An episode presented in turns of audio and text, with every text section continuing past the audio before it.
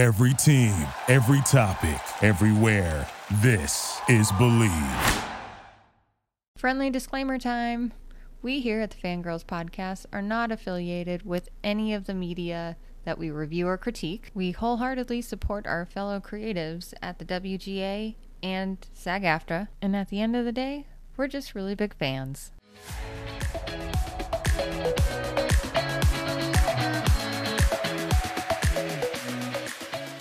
Hello and welcome to the Fangirls Podcast, a place for fun, fandoms, friendship, and most importantly, fangirling. I'm Julie, and today the Force is strong. The Force is so strong that we're talking all about Disney Plus's new hit show, Ahsoka. And who better to talk all things Ahsoka with than our lovely correspondent, Miss Melinda. Welcome back, friend. Hi, how are you? I am good. But more importantly, I'm ready to talk all things Ahsoka with you. You ready for it? Let's do this. All right. Initial thoughts, my friend. Oh, I'm going to bring in a small background tale. So back in the day, when they released the original trilogy on D V D and V H S, I was obsessed with Return of the Jedi. So okay. much, in fact, that I had written to the studios and asked if George Lucas was going to write a movie about a young Leia or a young Luke. And, you know, I got the generic, like, thank you for writing to us letter. That they you got a response? To... Yeah, I got a response. It was like the typical typewriter letter, like, thank you for responding. And it was just this basic format that, you know, they probably had dozens of copies of. Okay. But someone had handwritten in blue ink at the bottom that George Lucas had no intent on making movies about a young Luke or a young Leia. Like, there was just nothing in his plans for this. Okay. So, of course, here comes Obi-Wan Kenobi. But anyway, right. I digress.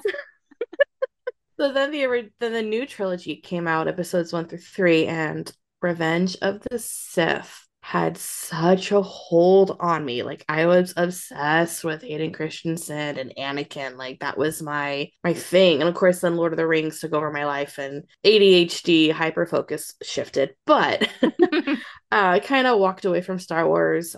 But then Rebels came out, and for some reason I got hooked on Rebels, if you haven't. Okay. The animated show, right? And that was when I like I knew about Ahsoka and I knew her backstory, but I hadn't seen the Clone Wars, like I said, and I was introduced to her in Rebels. Okay. So when they said that they were bringing a live action in the Mandalorian, like, I flipped, super excited about it. And she was there, and it continued Ezra's story, and I was like, I need to know more. And then the series was announced, and I lost it. I was so excited. But what okay. about you? Like, that was like a brief history of my life with Star Wars. Okay. Well, I mean, I love Star Wars. I thoroughly enjoy it. I wouldn't call myself the ultimate fangirl when it comes to Star Wars. Like, I love their movies, but I'm nowhere near as educated as you or Shireen when it comes to Star Wars. I've watched a handful of Clone Wars. I loved her cameo in Mandalorian. Absolutely loved it. And when they announced that she was going to get her own spinoff show, I was here for it. Like, that news, I was like, all right, we're keeping this going strong. And then What the trailer was amazing, but what really got me hyped up for the Ahsoka show in general was Paley Fest with Dave Filoni and Jon Favreau, to see the the nerdy banter between them both. It was like, oh God, don't give away spoilers. Give away spoilers? No. Oh, don't say Sabine's name. Oh my God. And that panic shaking laughing of, oh God, I could get fired right now.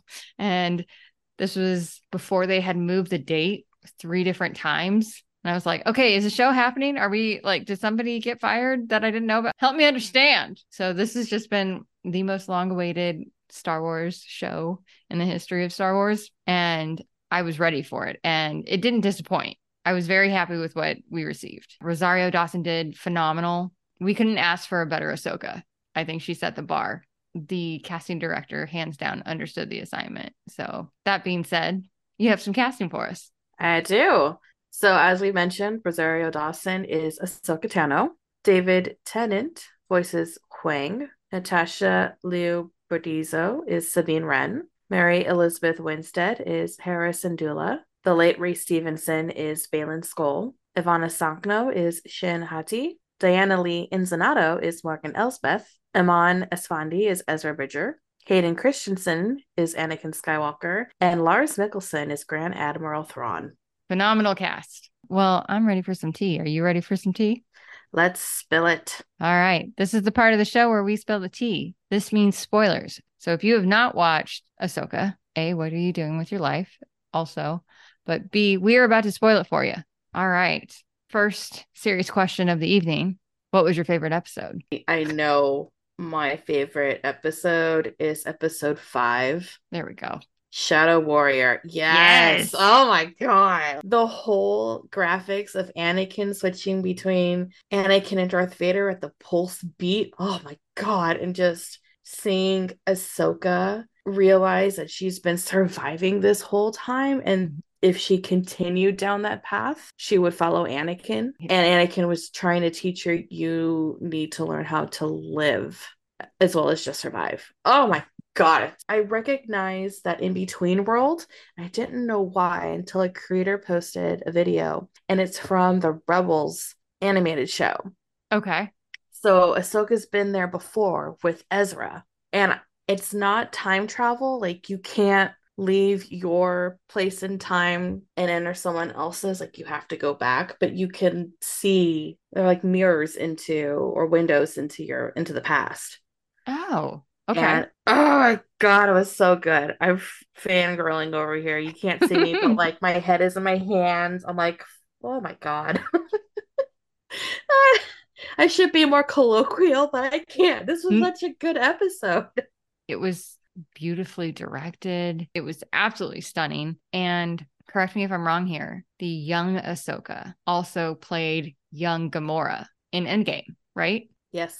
This girl is set for life. She's been in both Marvel and the Star Wars fandom. And the Barbie movie.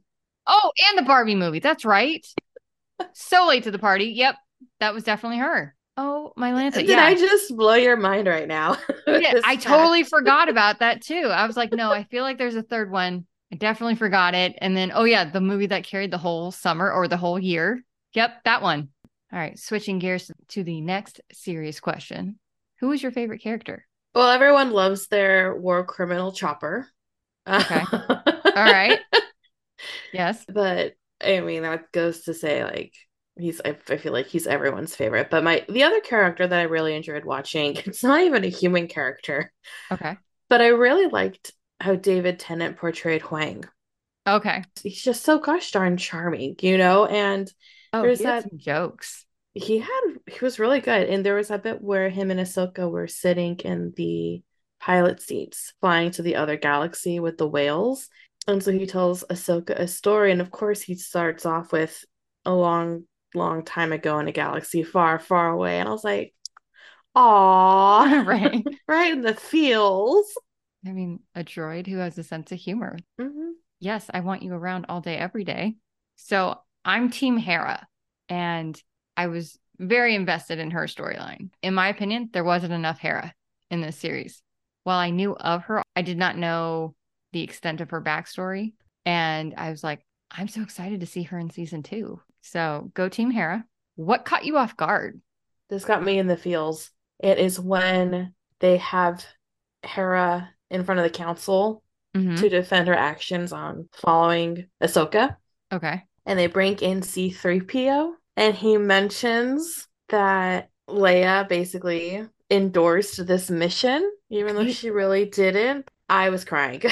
I was, because you, I would think that Carrie Fisher would have loved to have been in this project. Right. Somehow, some way. And she um, was, inadvertently. And, inadvertently. And and it was such a touching moment. And it just completely threw me off guard. I I mean, I had heard rumors that, you know, Anakin was going to be in it. And then, of course, Disney announced it. Like the day that it aired. Right. So I wasn't surprised by that, but I was I was not expecting a mention of Leia in this show.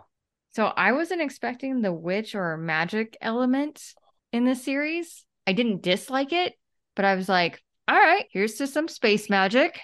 Let's make this happen.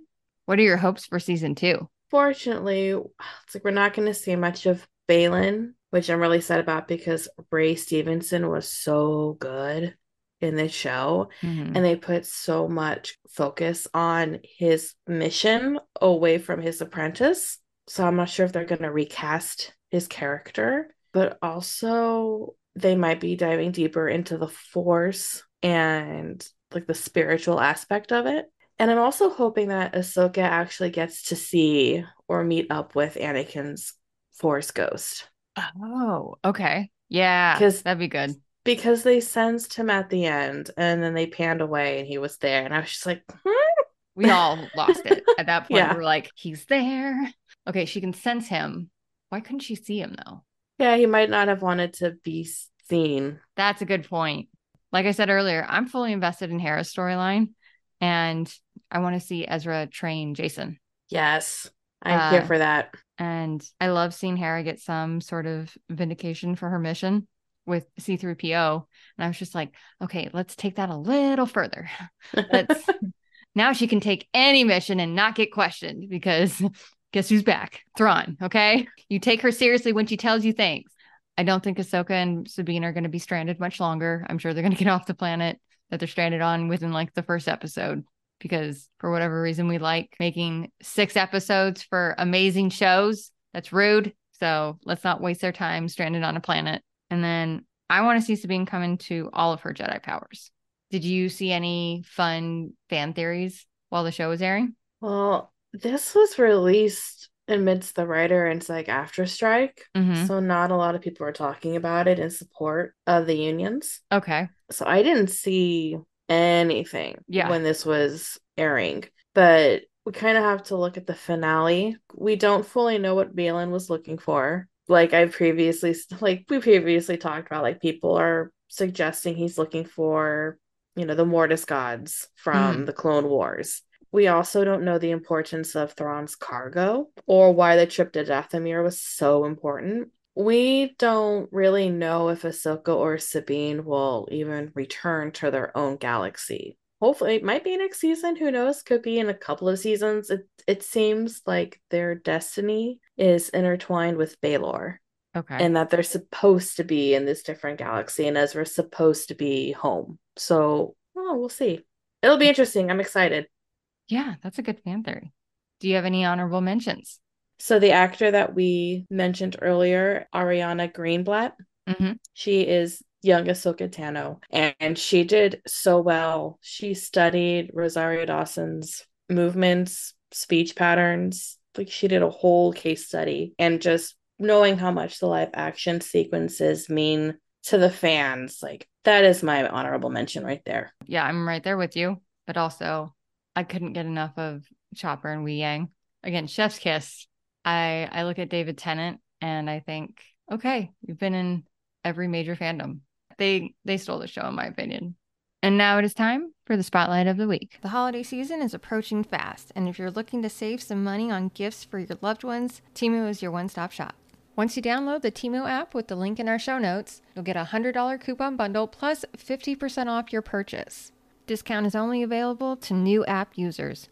Don't miss out on these deals this holiday season, and be sure to grab that link in our show notes. Moonlight Events is an immersive event company founded by the creators of A Court of Salt and Snow cosplay troupe. Their mission is to bring a touch of magic into everyday life by creating events that make you feel as though you are stepping into some of your favorite fantasy worlds. They will be hosting their first event this November. Follow them on Instagram and TikTok for all their updates. Looking to move? twenty-four seven Moving is a full-service moving company based in L A. At twenty-four seven Moving, they understand moving can be overwhelming sometimes, and they see this as their responsibility to alleviate the pressure and stress. Their professional team provides fun, friendly, and secure local and long-distance services throughout the U S Their highly skilled and well-trained team has combined experience of over three thousand moves, including commercial and residential. They deliver smooth and stress-free moving and packing services at affordable prices. I've personally used twenty-four seven Moving and have never been so impressed with a team of movers in my life. They weren't just fast and efficient, they were affordable, and the guest service was unmatched to anything I've ever worked with before. For more information, visit them online at twenty-four seven moving dot com. Founded in twenty twenty-one, the Nerf Herder Co. was created as a way for people to bring their favorite fandoms into their homes and out into the world in a luxurious, chic way. The Nerf Herder Co. offers candles, wax melts, fragrance mists, and now has expanded into apparel. The Nerf Herder Co. offers a wide range of fandoms from Star Wars, Lord of the Rings, Indiana Jones, books such as ACOTAR, and more. New releases are dropped on an almost weekly basis, and they always love to get suggestions for future releases from customers.